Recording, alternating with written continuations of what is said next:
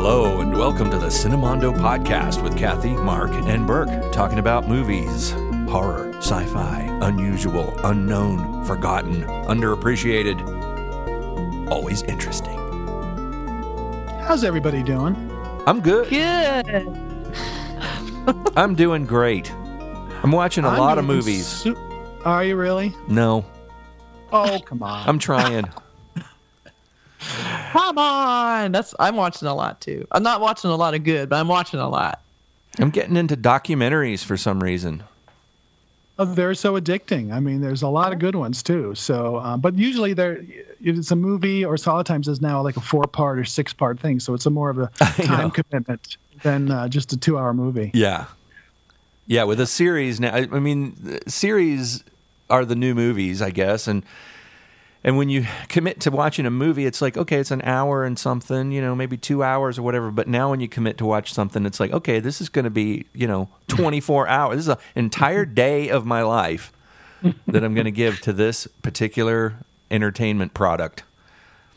It's, well, sometimes it's interesting, like, you know, a series and you and you start watching it. Oh, you go, oh, it's only forty-two minutes. You know, like it's, right. a, it's a network show. And I go, that's cool. And then some shows like are like an hour and five minutes. Like, holy cow. Okay, yeah. This is, you know, this is, you know, forty percent more movie. Or Get forty, some food. forty percent more content. Yeah. So, well, I'm feeling a lot better than uh, the, uh, yesterday we were going to do this. And uh, thankfully we didn't, because I took NyQuil the night before, and oh. I, which I never do, because I said, I'm going to take a little NyQuil because I wasn't sleeping. And boy, that gives you a hangover the whole next day. Yeah. yeah. I think we need to do an episode of Mark's NyQuil hangover episode. Oh, I was. Well, we're all on NyQuil? I was a miserable, you know, just a grump yesterday. Yeah. So I was very happy that, hey, let's take a day off. I feel so much better. I'm all, my old I know. self. When I when I suggested, like, maybe we should do this tomorrow so I can, you know, do some more research on this movie, and then quickly, yeah, that sounds good. yeah. yeah. Ten seconds later, oh, oh okay then. So we all watched this movie. That um, who who first brought this up? Was it Mark? Did you did you discover this one? This was a film that was um, I heard about last fall, and then. Oh. Uh, It was supposed to be on Amazon, but it was pulled because they, they thought they might give it a theatrical release um, or limit some sort of limited release. And it actually played in drive-ins uh, across the theater, which is like twenty drive-ins. It played at twenty drive-ins. Oh. And it played for about a week or two, and then it, it uh, came on recently on Amazon Prime, called The Vast of Night, which is a... Um, A ultra-low-budget film shot in Texas, um, set in New Mexico, directed by a gentleman who, this is his first film. He did. He's done a lot of industrial and promotional films, so he kind of knows how to make a movie or make make a short film. But this is his first feature. His name is Andrew Patterson. And, uh, you know, so I was excited to watch it, and uh, because I heard some interesting things about it. It, it, it won some awards at TIFF and some other film festivals, so it had some interesting buzz. So, um, so that's why I said let's check it out. Yeah, should we roll the trailer? Number, please. Hello? It is this way. Large object holding over my land like a tornado.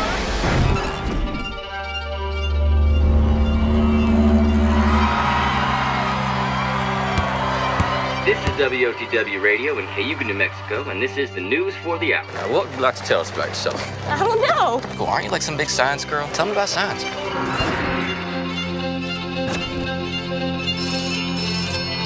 Everett, it's Faye. Um, a sound came through the board and interrupted your radio show. What a sound.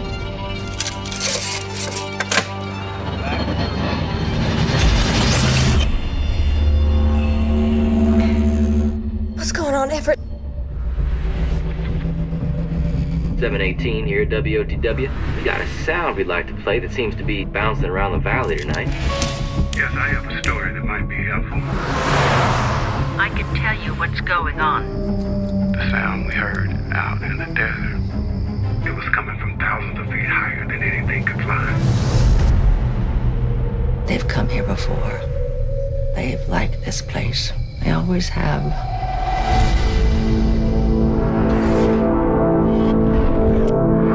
seven forty-five p.m. and we may have something that'll need some control. What? We folded from Colt Canyon. Bang! Who's that? It's Everett. Stop smiling. Well, what's he doing here? He's helping me. Stop smiling. Get in. It's outside of town. Come on, come on, come on. Faye, come on.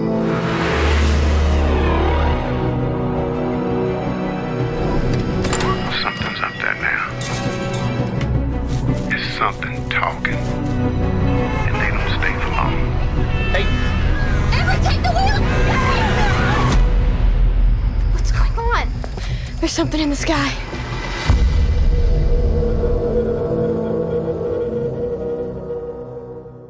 It's an unusual film. It's not like, um, it's not what I was expecting. Well, you know, it's Raz is my berries. Any, any yeah. movie that has that line in it is awesome to me. But, you know, I, I think the trailer was really effective. I think it gives it a, a cool kind of slow burn, like, uh, feel that mm-hmm. I think the movie pretty much delivers on, you know. And I, I like the uh, emphasis on that it's kind of old school fifties style. You know, you can tell by the, just by the wardrobe itself. I mean, her right. glasses are just... I want those glasses. Yeah. They were great glasses. They were yeah. so good.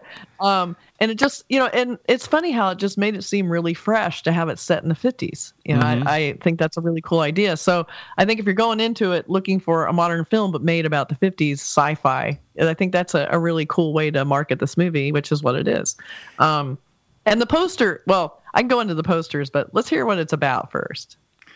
Well, it is set in the late fifties, and it's set in small town America. It's a town called Cayuga, New Mexico, and it's all set, takes place at night. And it's about this town that um, is all excited about the big high school basketball game. So pretty much every all the inhabitants, all, all the residents, are at the at the gym watching this basketball game, except for our two main characters. Uh, Everett and Faye. Everett is a, a radio D J at the local radio station, and Faye works the switchboard. So they have these night jobs.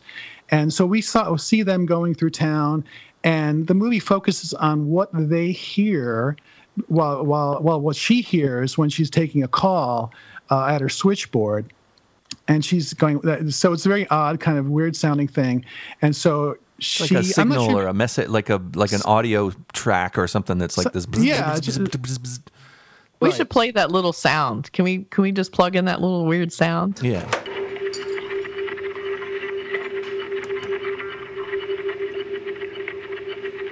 Now I feel like I'm in the movie. Yeah. Ah, there's this weird sound interrupting our podcast.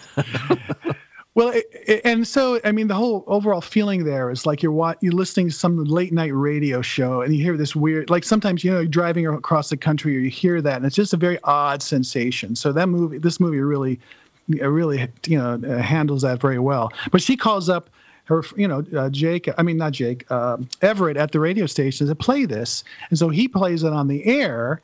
And like, can, does anybody know anything about this sound, you know? And that's where the movie kind of goes, and we hear that there's something about this sound, that maybe there's something happening in this town that's um, from another, you know, otherworldly. So, but they sort of, um, yeah. I mean, it, the premise is one of those things that's, that is kind of like a Twilight Zone episode called The Monsters Are Due on Maple Street, remember? Where mm-hmm. there's this assumption, and you kind of get the impression, it's like, are they overreacting? Is this just... Is this sound just some sort of construction that's nearby, or something that they're fixing the, the phone lines, and and they're making all these assumptions? Because at the beginning of the film, she is discussing having read an article about the future in uh, you know Popular Mechanics or what whatever the name of it was in the movie. But yeah. she's saying, well, people in the future are going to have you know electric cars that are going to and basically talk about Elon Musk. yeah, but yeah, she's and, fascinated and with. Yeah. And the iPhone, yeah. yeah. And he's like, little well, I don't... television phone. I don't I don't I lo- think I people are going to carry a little television yeah. around in their pockets. yeah. But yeah, maybe that other that stuff. That was so great. But, it's, um, but you can tell they're already kind of into sci-fi. They're already both of them nerds, you know. They both work in these audio industries. And he's he's um, set up... They set up his character as the smart, you know, nerdy electronics guy, because he's setting up the sound system for the basketball game and... And then he works at the radio station, so he kind of knows his business about, you know, audio waveform frequencies, and he's mystified by the sound, and and they're running around. It's it's an interesting thing. The the um the it's one of those things where where the way it's shot gives you a real good feeling for where everybody is in this town, and it's such a small town that everybody's kind of close. You know, it's like several blocks. But you literally get to see what the layout of this town. You know, you know where the gym is rel- rel- relative to the radio station and relative to her switchboard place. Yeah, the phone. There's a great. There's a great line by her where she like she later in the movie she she goes, "Oh my God, I have to do something," and she just starts running down right. the street really fast, and then he pulls up and goes, "Get in the car," you know, and she gets in, and he goes, and she goes, "I don't need a car. I run, I walk everywhere in town." Yeah, you know, it yeah. was like, yeah, that's so telling, you know. It's yeah, that like, was just her default. Was like when she had to go somewhere, she just took off, starts running, yeah. which was a really funny little little uh, character trait. I it like. was yeah. a beautiful thing. I thought it was almost poetic because you, you mm-hmm. what you're doing. I mean, the the whole point of having this set in the fifties is is a bit of the nostalgia vibe. But it didn't do the cliches, which is interesting. You know, they didn't have, you know, rock and roll records playing and, you know, Rock Around the Clock and Elvis mm-hmm. records. And it, it wasn't a pop culture version of the fifties, where, whereas that seems to be the thing that filmmakers and storytellers sort of telegraph, okay, we're in the fifties now. This wasn't Back to the Future fifties. Right. Yeah, it's not like they walk out into the streets and there's, you know, Les Paul and Mary Ford playing. And, you know, it's... It was a, it was like a more, to me, a more realistic fifties. It's like, this is, you know, how it was. They were just people like us. They weren't always listening to rock and roll forty-fives on the jukebox and Bobby Soxers. You know, they weren't all those cliches. There's no Fonzie in this movie, you know? No, but there is that sense of paranoia because Sputnik already happened, yes. you know? And so there's like, what's, what is this noise? Is this the Soviets? Is this something else? This is the military. Yeah. So you get this perme- this this sense of like, what is happening outside of this small town that will affect them? And the rest of the movie is about that. It's about their relationship. Like, what we have to figure out what this sound is and, you know, getting clues, bits and pieces, phone calls, interviews. So there's a, there's so much to talk about this film, but that's the that is the gist of it, and uh, I think it has a very satisfying conclusion, and it's just a, it's a winner from start to finish. But we can talk about that more later. Yeah, you know, I was looking at uh, the marketing for the movie. You know, um, sometimes you know a lot of uh, companies, they lose their nerve when it comes to, for some reason, sci-fi movies just freak out marketing and, and right. you know, studios. They don't want things to look too sci-fi. You hear that a lot. Yeah. They're afraid to repel an audience that, you know, might like the movie because they'll think it's too sci-fi. But I'm like, but sci-fi movies are some of the biggest films in existence. Yeah. So I never understood why you wouldn't want it to look sci-fi. Um, but they seem to kind of make it look pretty accurately like soft sci-fi, like it's sort of from the outside experience of like, is something happening or not? We have to just, you know, uncover this mystery. Like, you're not sure. You're not like, you don't feel like it's Star Wars where you're on another planet. You know, you're firmly on Earth. You see these people trying. And I think realistically, discovering this strange otherworldly thing, they're not sure if it's real or not. I think that's a cool, um, you know, sort of direction that the movie takes, that the trailer pretty makes pretty clear. And then the posters are, um, there's, I found three posters. Uh, the official art is, um, a blue poster. That's, it's pretty standard fare. And, you know, it's, um, it's not a fifties poster, which would have been really cool. I'm surprised they didn't want to do something like that, but they basically have two heads, um, flanking, you know, uh, flanking either side of the radio station. And then there's a light shining down on it, which is, you know, the light shining down is kind of a, a sci-fi trope when you, you know, you're talking about abduction movies, you know, alien abduction. Um, and it's kind of got a star field. It's tasteful, but it doesn't look like it's in the fifties really. Uh, and it's, you know, monotone blue tones. What's odd about most of this is there's no copy lines on any of this. There's no explanation of what The Vast of Night is, which I think is kind of an odd title. Mm-hmm. And that there's no copy saying, was it real or was it, you know, their imagination, or, you know, some kind of copy line would make you wonder what the movie's about. You really don't know what it is. It's a little confusing, I think. Well, it could be, uh, a, I mean, when you look at the image, it could be some sort of intrigue spy kind of thing. Like, are they picking yes. up messages from the yes. Russians, or, you know, or is this right. World War, World War Two or something? I mean, you can't, you don't really get a whole lot from the poster in, unless you kind of know what it is. And The Vast of Night is all of it is, to me, it was a little bit of an awkward title because I was thinking, shouldn't it be The Vastness of Night? But it's more of a poetic word, The Vast of Night. I don't know, it's sort of a line of poetry or something. Yeah. And they they uh, they they pair a film by Andrew Patterson with the title, even though he really has no creds beyond right. this film. They they lean hard on the fact you're supposed to kind of know who he is, which we don't. Um, and then there's a, a second poster that it it looks it has um, it's black and white. I mean, clearly they, they didn't have a special shoot for this. This all looks like shots from the film, so they didn't do a special gallery, which I'm not sure why any film's ever made without a special shoot, but whatever. Um, But they pull, and you know, it kind of makes sense to make this a little grittier. But it, this one really looks like a spy movie where it's black and white, super gritty. Um, it it has a foreground of um, Everett in the, in the foreground. You don't know what he's doing. He just looks like he's studying something. And then they have the little tiny radio station down there. And then the same Vast of Night, no no copy.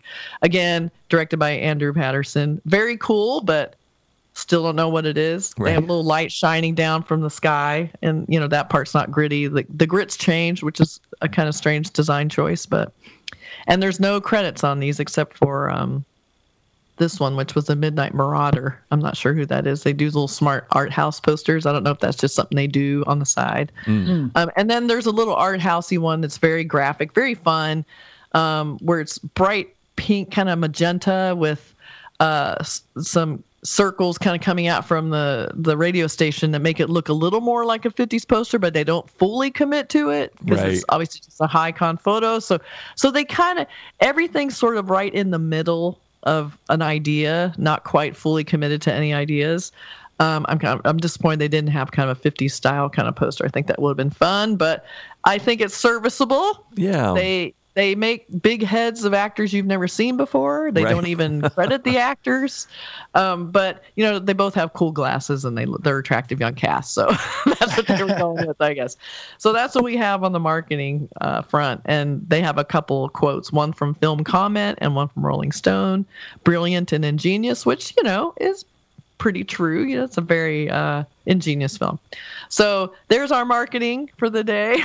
Yeah, I'm not, I'm not... too blown away by the marketing, honestly. Oh, I like the one yes. with the radiating rings coming out of the radio station, but again, it's like what this what is this about? You know, I, I, I hate to talk like this, but I probably would not have seen this movie if Mark, you know, had not said watch this movie. Just right. looking at the ads for it, I'm th- I, if I hadn't seen it, I'd look at this and say, "Oh, this is going to be something about people, I don't know, some kind of radio station movie. I don't know." Like, I do like this as coming soon to drive-in theaters. I think that's right. a cool little... But again, you have the coming soon to drive-in theaters, yet you didn't make it look like a drive-in movie. It like just a, has a very standard, you know, nineties-looking movie. Like a sci-fi... It should look... I mean, I don't know. It shouldn't... Should, it should or shouldn't, but it, it should look like a science fiction movie, you know, like a fifties sci-fi movie, which I don't I know. I think they... Uh, a lot of... Uh, Uh, um, studios think blue looks sci-fi, right? So. Right. That's what we got. We got blue because it's sort of sci-fi looking. I've heard that um, before. Well, I know yeah. the movie was self-financed, like it was. It was all that it was. It was put up by Patterson and his friends or whatever. And so, but I know Amazon picked it up. So I wonder if Amazon, you know, who knows how that works? You know better than me, Kathy, how that works with the advertising and marketing budget of something. Well, no, Amazon like did it for sure. Yeah. Okay. Yeah, definitely. definitely. So they probably no they, Amazon they probably, did it through. Yeah. Yeah, they probably farm. They probably farmed it out to an agency, but there's no credit on the agency yet that I could find. But I'm sure it was one of the agencies around town that I know about, but I don't know who did it. One of the one of the things I loved about this movie was how interesting the sound was and the soundtrack with the music. Uh, the music was done by Eric Alexander and Jared Ballmer. What do you think? You know, you're our resident music guy, Burke. What did you think of the soundtrack? I thought the, the sound. The The the sound or the soundtrack, the sound bo- design, both. the sound yeah. design was interesting. I thought one, I mean, this is a total sound design quibble, but I thought that the that the sound itself from from the ether could have been a little bit more distinctive, a little bit more identifiable as a distinctive sound. It, to me, it just sounded like interference, and there wasn't anything like, whoa, what's that about it? You know what I mean? It Not had a... Enough. Not eerie enough. Yeah, like there's some some movies about the mysterious alien sound where it's it's like creepy and like wow, what a what a great sound. But this one was just sort of um, I don't know, it didn't have a personality. didn't seem kind to... Of mecha- kind of mechanical, kind of like a machine sort of like thumping along or something. Or Yeah, it could have been. I, a lot of times, um, you know, when if people that operate radios and things, they hear things like that and they're like, oh, well, that's the kidney dialysis machine at the hospital. That creates this yeah. radio, you know. So it could have been that, and it could have been... It, but if it had been something that sound... Because they were talking in the film, I think they mentioned a few times that uh, one of the one of the characters in the film who... exists in the film as a storyteller, which we can talk about later, says something about it being communications between these aliens or something. They're, they're, that's how they speak to each other. And it could have been really a bizarre sound that could have played into the trailers. You know, you're talking about promotion. That would have been kind of a cool thing. Because remember that show, The Outer Limits, which this also has a has a sure. little bit of a connection to, was that... That tone at the beginning of The Outer Limits, it said, there's nothing wrong with your television set. We have assumed control. That was a creepy sound. Yes. And it yes. had a personality. And it kind of had a, you know, when you hear that sound, you're like, okay, something is scary now. Yeah. But that's a quibble, you know. But but the actual, the soundtrack, the score of this film, I thought was fantastic. I thought it was beautiful. There was, um, yeah, it was I really agree. well done. It's, um. And really moody, really evocative, and it wasn't one again. It wasn't like nineteen. It wasn't fifties. It was something else. It it had. It didn't. It didn't sound like modern. It didn't sound anachronistic. Like they were putting you know hip hop music to to a fifty you know in the fifties or something. It had its own vibe, you know, and it had a it had a feel to it that could be fifties. You know, I mean, it worked in that context in the small town w- without being a cliched. You know, without being without a theremin, you know, right? Without well, that would have been kind of cool, yeah. but but um, without yeah, without that, and without having you know rock around the clock with Alex Haley yeah. or you know yeah. No, I I thought um, uh, I thought the soundtrack was. I actually saw the movie twice because I, I just wanted to see see it again on the big screen as opposed to my laptop, and I loved the the, the second time around. I said, man, the music is really something. It's interesting and different, and. So there's a lot of cinematic stuff in this movie. Then there's a lot of stuff that's not cinematic, or it's just like very, it's just, just different. So we can talk about that. But I thought the music was just perfect for it. I loved it. Yeah, it was and really technically there was some amazing stuff in this in this film. There's a um, the cinematographer um, is credited as M I Litton Mens, and. I'm, I have no idea who that is, and but he or she did an amazing job in this film with the budget. There's yeah. some really wow shots in it. You know, there's one in particular that starts mm. in indoors, in in the uh, switchboard room, and it it's a continuous shot that literally goes with her to the door, out the door, down the street of the of the main street of this small town.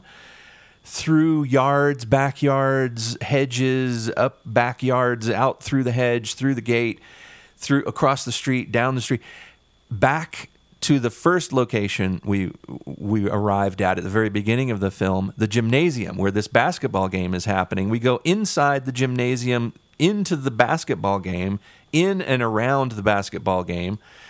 All, you see all these period-dressed people in the stands all clapping and the guys sitting there announcing. And then it goes up the bleachers, through all the people, out the window, down into the street again, through the streets again to the radio station where the phone rings and he answers the phone and then we have a cut. But that shot was so beautifully done and mm-hmm. so seamless and required... Uh, you know, the people in the gymnasium to be ready and acting when the camera arrives. So many technical things about that, that, you know, obviously the camera went out and then got onto some kind of a vehicle very seamlessly. I, I well, here's what I can, I can tell you because I heard, read an interview. Oh, uh, okay. Motorcycle? The, the, uh, a go-kart. A go-kart. He hired okay. A, a, a seventeen-year-old kid in a go-kart. he he mounted the camera to that and the go-kart went. You know, the first part of it, I don't know how they went from the go-kart, then I obviously had to get off the go-kart to go into the gym. I think it's just very good steady cam. The bleachers. Yeah. Because I've seen guys yeah. do the thing where they have the steady, steady cam and they go out a door and then, uh, you know, there's a, there's a, I've seen it done with golf carts actually on back lots. Yeah. You know, yeah. But where the guy will get on a, on a golf cart and then the golf cart will, will take a certain route and then start to slow down and he'll sort of runningly get off the golf cart. and head through a building, a door in a building. And you have to be really skilled to do that without it jarring and jumping and yeah. without being able to say, okay, there's where he got off the go- the, the go-kart.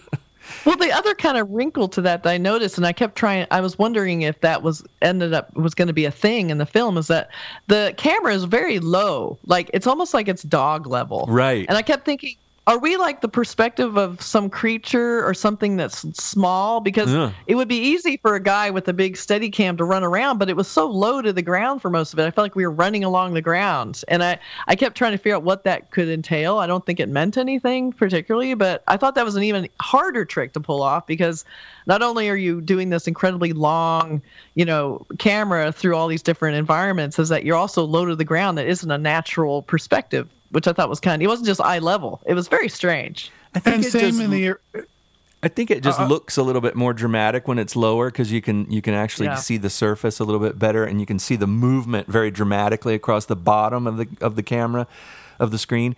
But you know, there's another film that you may have heard of, you guys, that was uh, made similarly with uh, low budget and by a director who kind of pulled a bunch of money together, that had really impressive Steadicam stuff in it that re- this reminded me of. Remember Evil Dead? And Evil Dead two had all those yeah. great zooming cameras right. into the cabin and oh, stuff. Sure. It's um, it it's a it's a style, it's a technique that sort of implies something, you know. And and that was a, a little bit of a quibble I had about it being used in this film the way it was. Was it really all it really did was it. impressed me with the technical coolness of it. It didn't seem to be saying anything, though, about the story. It was taking me in, through this town and showing me the town, showing me the relationship between the gymnasium, her switchboard office, and his radio station. But it didn't ultimately tell... It wasn't in the service of a story as much as it was just showing me. It was showy, but that was um, I you know I'm a sucker for it. So yeah, me it too. I, I loved it. Yeah, and also also to me it gave it perspective, like you mentioned earlier, uh, a feeling of how, how small this town is and where the switchboard operator, you know, the downtown is to the, the gym or the high school to the radio station, which yeah. is sort of the three main yeah. main uh, sets of the film. So that gave like me a sense too, of be- the setting of the movie, of the setting of the yeah. town. I think too it made the connection more physical. Because I think because they were on the phone and on the radio, it's all this in the air, you know, disassociation. Like they're separated by a phone and a and a radio station.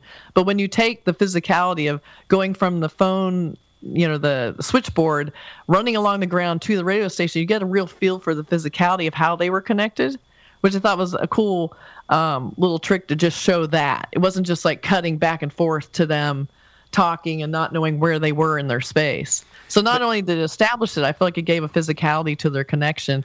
And I think it also, the whole film has these, it starts with these kind of long, these shots that were kind of far away, like full-length shots, shots of the cast, and the camera's following them. There's these big, long shots of them walking down the street, and it's far away, and it's doing the same thing, these panning shots. And I think as the film kind of is winding up, it's getting closer and closer, and you're seeing them inside their spaces. You're getting tighter and tighter. And I think they, they bring that physicality of the distance getting closer and closer together, where they finally team up, and then they're a team. And then, you know, I think that, you know, cinematically and um, conceptually was a very cool idea to show their distance, and then they're they're coming together. I thought that was very well done. But you were seeing that that low angle thing as as some sort of portent of of. a character or a part of the story being like, this is the point of view of something. And in the Evil Dead films, it was used as this yeah. is the evil force racing towards, and it literally mm-hmm. ran right into the character's face or into his mouth, I think. And and you, you get the impression that this is an entity. This is a, a you know this is a thinking, sentient thing that we're seeing the perspective of. But in this one, it kind of wasn't. It was just showing us the plays. And there were a few other tricks that were interesting, and, and, and I thought, oh, this is going to mean something. This is going to take us somewhere. This is going to tell us. This is telling us something. Where they would show the events in the film as if it were in a television series, it, it, like a Twilight Zone te- television series. And they even had an intro with a Rod Serling impersonator, you know, to make it look like this is an episode Paradox of, Theater. Yes. yeah. Like this is an episode of Paradox Theater, and they really kind of did a riff on the Twilight Zone thing, and they had certain scenes in done in black and white, and then it sort of fades into realism, reality, you know, nineteen twenty by ten eighty, normal H D. And I started thinking in the film, I was thinking, is this going to end up where these people are sort of trapped in a, you know, it, to have it be kind of like a Twilight Zone episode where there's one of those big mind-bending, oh my God, moments where suddenly you realize these people are trapped in this television series and they're doing the same thing over and over, and or something like that, you know, like there's some reason for it to be to be um, couched in that language of old television, you know, like here, I, I kind of didn't understand why that was being done. Well, uh, I have some thoughts, but why don't we take a quick break and then we'll come and get and delve into that more. Does that sound good? Yes. Okay. We'll be back after this. Today is a great day to start your own podcast. Whether you're looking for a new marketing channel, have a message you want to share with the world, or just think it would be fun to have your own talk show, podcasting is an easy, inexpensive, and fun way to expand your reach online. Buzzsprout is hands down the easiest and best way to launch, promote, and track your podcast. Your show can be online and listed in all major podcast directories like Apple Podcasts, Spotify, Google Podcasts, and more. What, what's and more mean? I would like, you know, we also have Radio Public, which I love because they give you like a couple pennies when people listen. So yeah. People should listen on Radio Public more. Radio now Public. I'm, I'm becoming a Radio Public ad during my Buzzsprout ad. We, that's what I listen to. When I listen to a podcast, I go to Radio Public. I, like I do. Radio Public. It's, it's right on my phone. So it goes to Radio Public and those other ones within minutes of finishing your recording. But it does even those obscure ones. Like, you know, you can it'll publish them automatically, which is awesome. And you get a couple pennies per listen. Yeah. How much are we up to? Like a dollar. Oh, shit. We'll edit that out. We'll turn that when on. Do I get my cut is what I want to know. You get your thirty cents tomorrow. thirty-three cents. You guys are splitting it up already, aren't you? And you're not telling me? But, you know, there are financial considerations for Buzzsprout, too, because if you get a paid subscription through our paid service through the link on our information, on our... I'm making this sound really complicated. What in the world are you talking about? It's so easy, Buzzsprout. It's like inviting me to Benjamin here. It's tasty, too. If you follow the link in our notes that lists Buzzsprout, they'll know that we sent you, and you get a twenty dollars gift, or gift card from Amazon if you pay up, pay for it. That's good. No, that's a win-win. Ads. No, so you, you want... Kathy's yeah. just so thrilled about that I'm deal. Just so excited I can't get it straight. Between Radio Public and a gift card? Just shut up already. Life is good. Well, you know, podcasting isn't hard when you have the right partners, and the team at Buzzsprout is passionate about helping you succeed. Join over one hundred thousand podcasters already using Buzzsprout to get their message out to the world. Let's create something great together. Cool. Let's do it. Do it with us. No, do it. We're not we're not the type of people who would normally do a podcast, are we? I think anyone can do a podcast. Anyone can. Obviously. Honestly. Clearly, it, it, it's very easy. It's barely not hard, and you don't have to be good. You just have to be alive. Yeah. No, it's like a, it's a thing. If you really have something that you're, you know, that you know a lot about, you're an expert, you love talking about, you could do a podcast. You're going to find somebody that wants to hear it. Yeah, and you're gonna you do it with friends or, or family or whatever, and then you just you, it's a it's a great time. And once you start getting feedback from your listeners, yeah, it just starts becoming like a real thing. That's like the cool it, part. Yeah, and it like, feeds itself because we get cool suggestions from listeners, and they give us things to talk about, and like anything they mention or ideas they have, we can incorporate into the show. So it becomes this living, breathing thing. Mm-hmm. And so you want to keep at the creative, and you don't have to worry about all the tech shit that Sprout, Buzzsprout will take care of for you. So you just, I just want the, the, that stuff to be as easy as possible. Yeah. And when I have a question, I want someone to answer it quickly, and they do that. I need it to be easy, because otherwise I'm, it's not going to happen. Not going to happen. Better be easy, and it is. Yeah, so Buzzsprout dot com yep. for all your podcasting needs. Yes. twenty dollars. Buzzsprout dot com.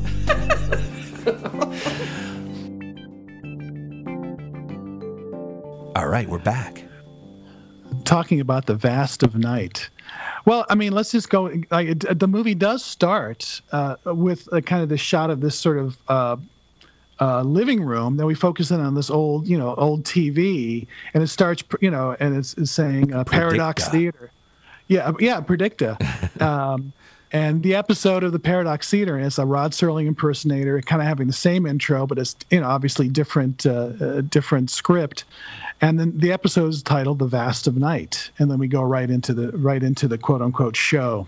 So I don't know if that really worked or not for me. That framing, I thought it was kind of fun and interesting. Uh, and at the end of the movie, there's sort of like it says like it's a production of something or other. Right. It sort of ends that way. So yeah, it doesn't really play to the actual story. The story is, is like an episode of this fake show called Paradox Theater. But uh, yeah, it didn't, that didn't go anywhere. It was more kind of like showing showing off, or just kind of a nod to the fact that they're probably fans of the Twilight Zone. Right. You know? Or that they wanted this to have that kind of. Um, That sort of mind-bending... You know, there was a thing about those shows. I think the two most popular anthology science fiction shows were, in my opinion, I guess, would be The Twilight Zone and The Outer Limits. And they both had that vibe, you know, that sort of sixties, fifties... You know, people were freaking out about Sputniks and spacemen and, and flying saucers and the Cold War and all those... All these weird techno- technology-based... threats, and this one was kind of one of those technology things where, you know, it starts off where they're talking about the future that they read in Popular Mechanics, and it's about the spacemen. But you know what's funny is they never, they never in the film say flying saucers or U F Os or aliens or spacemen. They they um, talk about it in other terms, almost as if those terms hadn't been yet pulled into popular terminology. Exactly.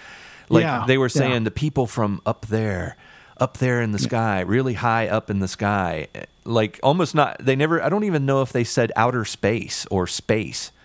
They were just no, saying they said the sky, the sky, There's something in the sky. There's yeah. something in the sky, which it, it was a very fresh way of saying something. That was kind of like it was interesting because I think they're trying to avoid all the tropes of, of of a U F O invasion. We've seen those, you know. Right. They tried to make it fresh, and that was one of the things that they're not using the term U F O or aliens. It's like or they don't know saucers. What that is. Yeah. Flying saucer.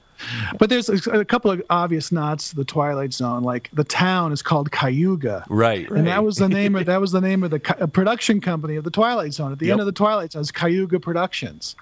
And Everett Sloan, is, who's the character, the uh, the D J, he he was a fifties character actor who was in a, a bunch of Twilight Zone episodes. That, yeah. was, his, that was his real name. Uh, and and then uh, the station, which I thought was kind of interesting, the call letters to the radio station, and this is set in New Mexico. Of course, everything west of the Me- New Mexico, the call letters start with K. Yes. K, yes. whatever. This was W O T W. Yeah. Which to me was right to like War of the Worlds. Yes. Like I said, what? So there's yep. a lot of this kind of fun stuff, winking at the camera, which I, you know, I eat that shit up. I yeah. just like it. So I'm cool with it, you know, even though it doesn't really make sense. But in this world, it's kind of fun. I this noticed T V the War of the Worlds thing for sure. Yeah. W O T W. Yeah. Sure. But it's an, I, well, the things I liked about the movie, it starts out with this these long shots of them talking, and you really can't hear him too well because he's smoking a cigarette. He's kind of mumbling. And it's almost like a, you know, uh, His Gal Friday, kind of like you really have to pay attention. What are they really talking about? Yes. A lot, a lot of talking, a lot of this, that, that. You don't really know what's happening. And then as the movie goes on, it becomes a lot quieter, a lot slower, to the point where there's scenes where he's talking to Billy, the guy on the radio, where it, the, the screen goes completely black. Yeah, for like I minutes. Loved that. I loved it because I felt like that's how we heard stories yes. back then over the radio. Like to me, that was the pure radio experience where Absolutely. They cut to black. You got to hear this guy on the radio as you know, you're not watching the guy's reaction. You're hearing it all through the black screen. I thought that was a very cool, and it came back. And then it goes back again. I felt like, like it, it was like almost weird blackouts. Yeah, I felt like it was almost like the camera was closing its eyes just so it could listen. And yeah, yeah. The it was, um, it was, like the gutsy, way you would gutsy call to do that. I mean, absolutely, yeah. yeah. But you know, there's another thing we were talking about the vibe of Twilight Zone and Outer Limits and shows like that. There was another anthology show that was a bit scarier than those. That I used to listen to on the radio, and I'm not a thousand years old. This was done when I was a little kid, but they were still doing radio dramas into the into the eighties, you know.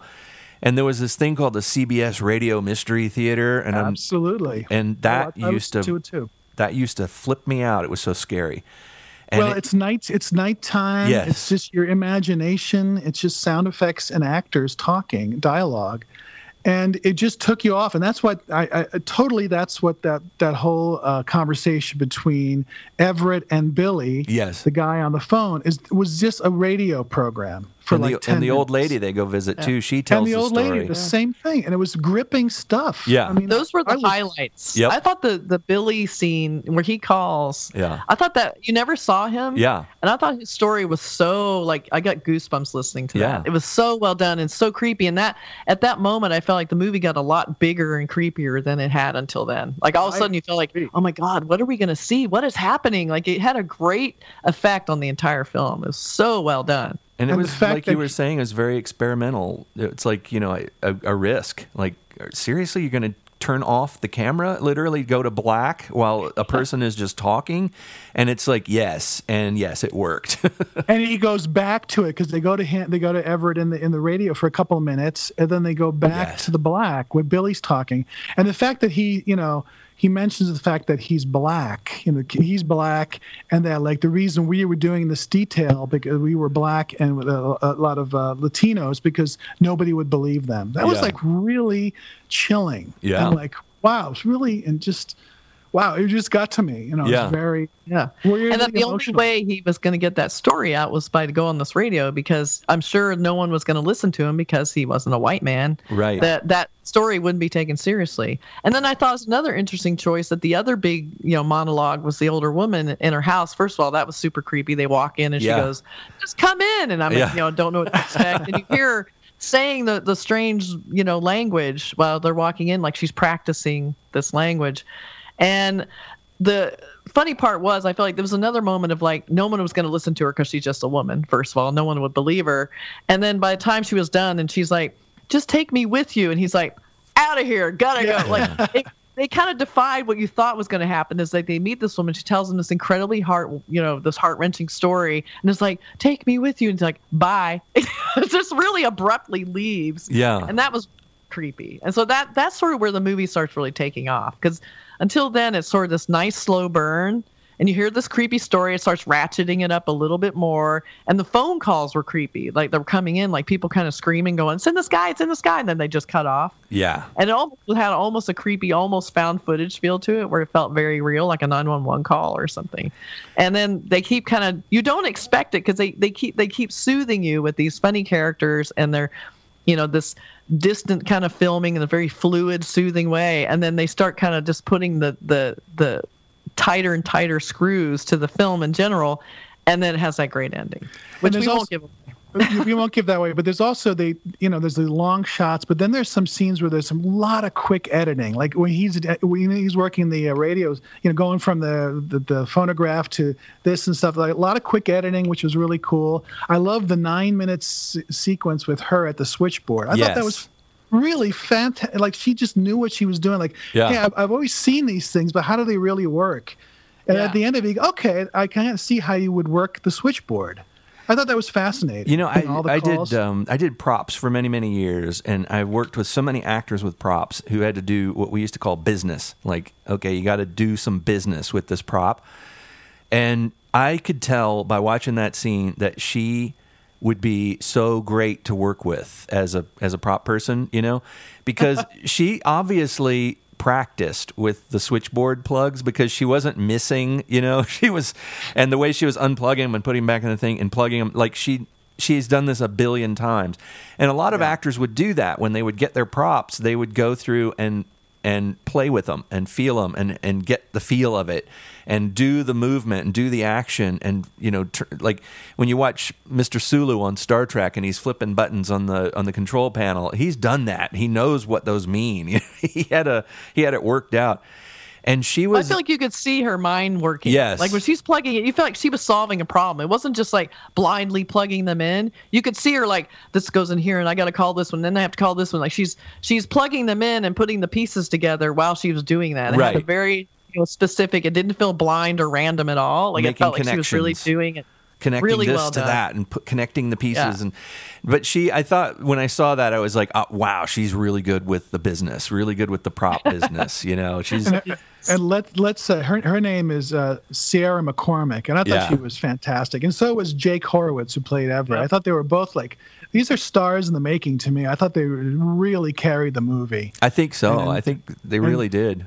And I loved her character. I loved every little yeah. thing about her. Like when she was really excited, she kind of just turned into this little kid, you know, Bob, right. Bobby Soxer. But she also was very strong.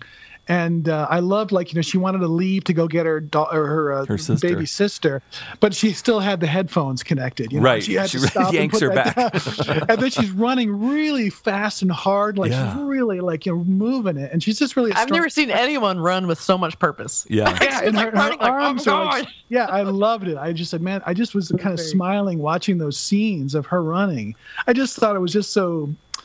So cinematic. And it was know? really, they. I think what they were doing also was trying to give you time in that space, you know, where they let you live there for a bit, which a lot of older films used to do a little bit more, where they would let, they would linger in these places and really give you the geography of the space that you're in. And and when you get to know these people, you really do start to feel for them. You know, you really got feelings for her. You like her, and you you know, you like both of them. And when she's running through the streets of this small town after they've spoken about the future and how great the future is going to be, we're sitting here in the year twenty twenty going, you know, it's not going to be perfect. Let me warn you. yeah. And they're they're living in this time where a lot of people have a lot of nostalgia for, like, wow, wouldn't it be great to go back and live in the fifties? And and they do kind of paint it as that sort of idyllic, you know, no technology, hardly any technology, and, you know, you just run back and forth, and, you know, she hasn't been in a car very much, and and it's all small town, really simple, natural kind of things. But then, like you were saying, Kathy, when they talk to the guy on the phone, and he says, well, I'm black, so nobody would believe me, then you're like, oh, yeah, okay, that's... Yeah. That's also yep. a part of the fifties. That's also part of right. this beautiful, idyllic, you know, nostalgia for the fifties that we always have. It's like, not necessarily, you know. Not for everyone. Not for everyone. Not everyone was having a great time in the fifties. Some of the people were were being, you know, and still are, but back yep. then even more blatantly and horribly exploited yep. and, you know, marginalized and all that. That is a part of the fifties. Yeah. So overall, I mean, there's just a lot, a lot for me to to, uh, to recommend it. I thought for for a, a small, I don't know what the budget was, but it wasn't a large budget. They really, I, they, I mean, it looked like the fifties. I mean, they p- pulled it off. The people talk like the fifties, like yeah. the older folks.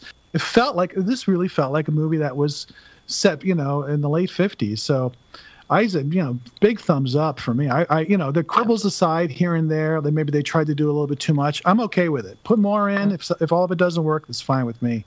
Enough yeah. of it was great, you know. Yeah. So, I, did I, you guys was, feel like he was doing a bit of a Matthew McConaughey thing? No, I didn't see that too who, much. Who? Ever, ever, the uh, main Everett, character, Jake? Yeah. I, you know, I thought he was, I don't know why, early on he sounded like Brad Pitt to me. Oh, okay. That's what I got. Um... But uh, he was, I mean, I think I totally bought him as this yeah. D J who wanted to get the hell out of town and for bigger and better things, you know. Yeah. So well, I like that he was kind of like the town star. Right. And he yeah. kind of strutted around yeah. like the peacock. Like he'd walk in and everybody be oohing and awing. And yeah. and he was just like this kid, right? Yeah. And he's, he's, exactly. he's doing a radio show in the middle of the night, you know. And it's like he was yeah. like the celebrity and he's all like, ah, I'm going to go to the big city soon. And you're just like. Mm. And didn't he set up their P A system or something? And he's telling yeah. everybody how to operate it. And like, yeah, know. He was hot shit. Asking him yeah. like, you gotta come in and fix this. He was like the guy who came to everyone's rescue. It was pretty right. cute. He's the electronics guy. It was kind of that guy. cool little, the cool little scene in the beginning when he goes under the bleachers and there's three old men trying to figure out, you know, yeah. why this isn't working. That was just like a weird throwaway yeah. scene, but it was just so kind of evocative of what that would be like. And that's an interesting scene to throw in, like the claustrophobia of those small rooms or something. It was yeah. I said, yeah. that's really smart filmmaking. So, and the interesting thing is, like, Andrew Patterson directed it. He's not. His name is nowhere in the movie. There's no oh. credit for him. Oh, none. I watched I, the whole thing twice. There's no huh. credit. Huh. That's very strange. Yeah. Well, he's trying to pull an Orson Welles, like in the Citizen Kane, where you know he's the last. You know, like there's no. You know, he's no directed by or- Orson Welles until right. the very last. credit of the film. So I thought he was going to pull that, but he's not on he's not on the movie at all. But Orson That's Welles did great. the thing, a good cast is worth repeating, and he gave him credits again. Yeah, exactly. Yeah. So I don't think he'll be making promotional films anymore. I think he'll be making bigger movies. That's my guess. I'm looking forward to his next film, especially when he can do with even more money, because this yeah. was pretty impressive. It's stylish, and it took chances. It took um, you know the risks we were talking about, and it was it was interesting to me in that the story wasn't. Um, I have to say that, you know, when you tell somebody the story of this, if you're just telling it, it it needs to be wrapped in this exact film. It needs to be filmed and told this way, because otherwise it just, with a different filmmaker, I don't think it would have been as interesting, because the story just is basically, you know, A to B kind of a story. It's kind of basically what, at the end of it, yeah, you kind of get what you're expecting all along. And it's there's no there's no sort of mind-bending whoa moment, you know, but it's so fun to watch. A little bit, it's a little bit of a whoa. I thought it was yeah. I think the star. I think the star was the setting, the yeah. movement, sound, yeah. just the characters. Feel of the movie was the characters was like wow, it's really evocative. Yeah, and it, it took me back to the, why I love shows like The Outer Limits and The Twilight Zone, because this had that vibe, and they did it. You know, to do that in twenty twenty and still make it fresh, like an old, you know, this the story is old school. It's, yeah. You know, aliens coming to a small town. It's been done a million times. Yeah. But it's that's not that's not the focus of the film. It's it's it's the, how we get there. Yeah. It makes it interesting. And so. Who do we believe? And is it real? And is this person just crazy? The, just think of those C B S, you know, mystery, the the radio mystery, the yeah. way you felt watching, listening to those shows was yeah. in your on your transistor in your bed late at night. That's this movie. Yeah. Yes. Good description. And I yeah. would think it would work in a drive. I would love to have seen it in a drive-in, because yeah. that gives you so totally. much sense, you know. Uh, I almost pulled it off, but I just could, couldn't drive before it in my eyes. I know. I'm looking forward to seeing one of these movies at the drive-in. It'd be cool. Yeah. If that. So but yeah, anyway, support it was, this little movie. Watch it. It's free on Amazon. You know, you can just watch it there. It's great. Give it some some love. Yes. Yeah. Support films Andrew like this Patterson. for sure. Yeah, and uh, the and I think Sierra McCormick is going to be uh, bigger things for her, and Jake yeah. Horowitz, two stars. I thought they were really good. Yeah, and Gail Cronauer, who played uh, Madge, what was her name? Mabel. Mabel Blanche. Yes, she's great. Yeah, in her tenets, you know. And Bruce yeah. Davis as Billy. Played, I don't know who. Played. He's fantastic. Yeah. He's yeah. so good. Yeah, and like, just a voice. Just a voice. Wow. Okay. Yeah. Yep. A highlight. All right. Yep. Yes, we liked it very much. At least I did. Yeah. This I is a, this is the total Cinemondo movie. It totally is. Yeah. It's little. It's kind of obscure. It's weird. It's artful. Yeah. It takes it's chances. Great. And it's not super commercial. You need to watch it. Yeah. Yeah. Yeah. And you also need to check us out on social media. Yes. At Twitter hashtag uh, Cinemondo Pod, and of course on Facebook. Our website cinemondo podcast dot com. Instagram, and all that good stuff, because we're there and we answer. We we post a lot of fun things and other movies that we never talk about that we'll just say, hey, give this a give this a chance. And um, and if there's movies that you like, let us know. Yeah, we'll talk about them. Yes, yeah, please, write to us. Please, Listen, please write to us. We're lonely. We love getting your letters, emails, whatever they are. I was still back in the fifties. Send yeah. me a letter. Post your notes to us immediately. I, need, I need some more letters in the yes. mail. So until next time. Thanks for joining us, everyone. Cinemondo signing off.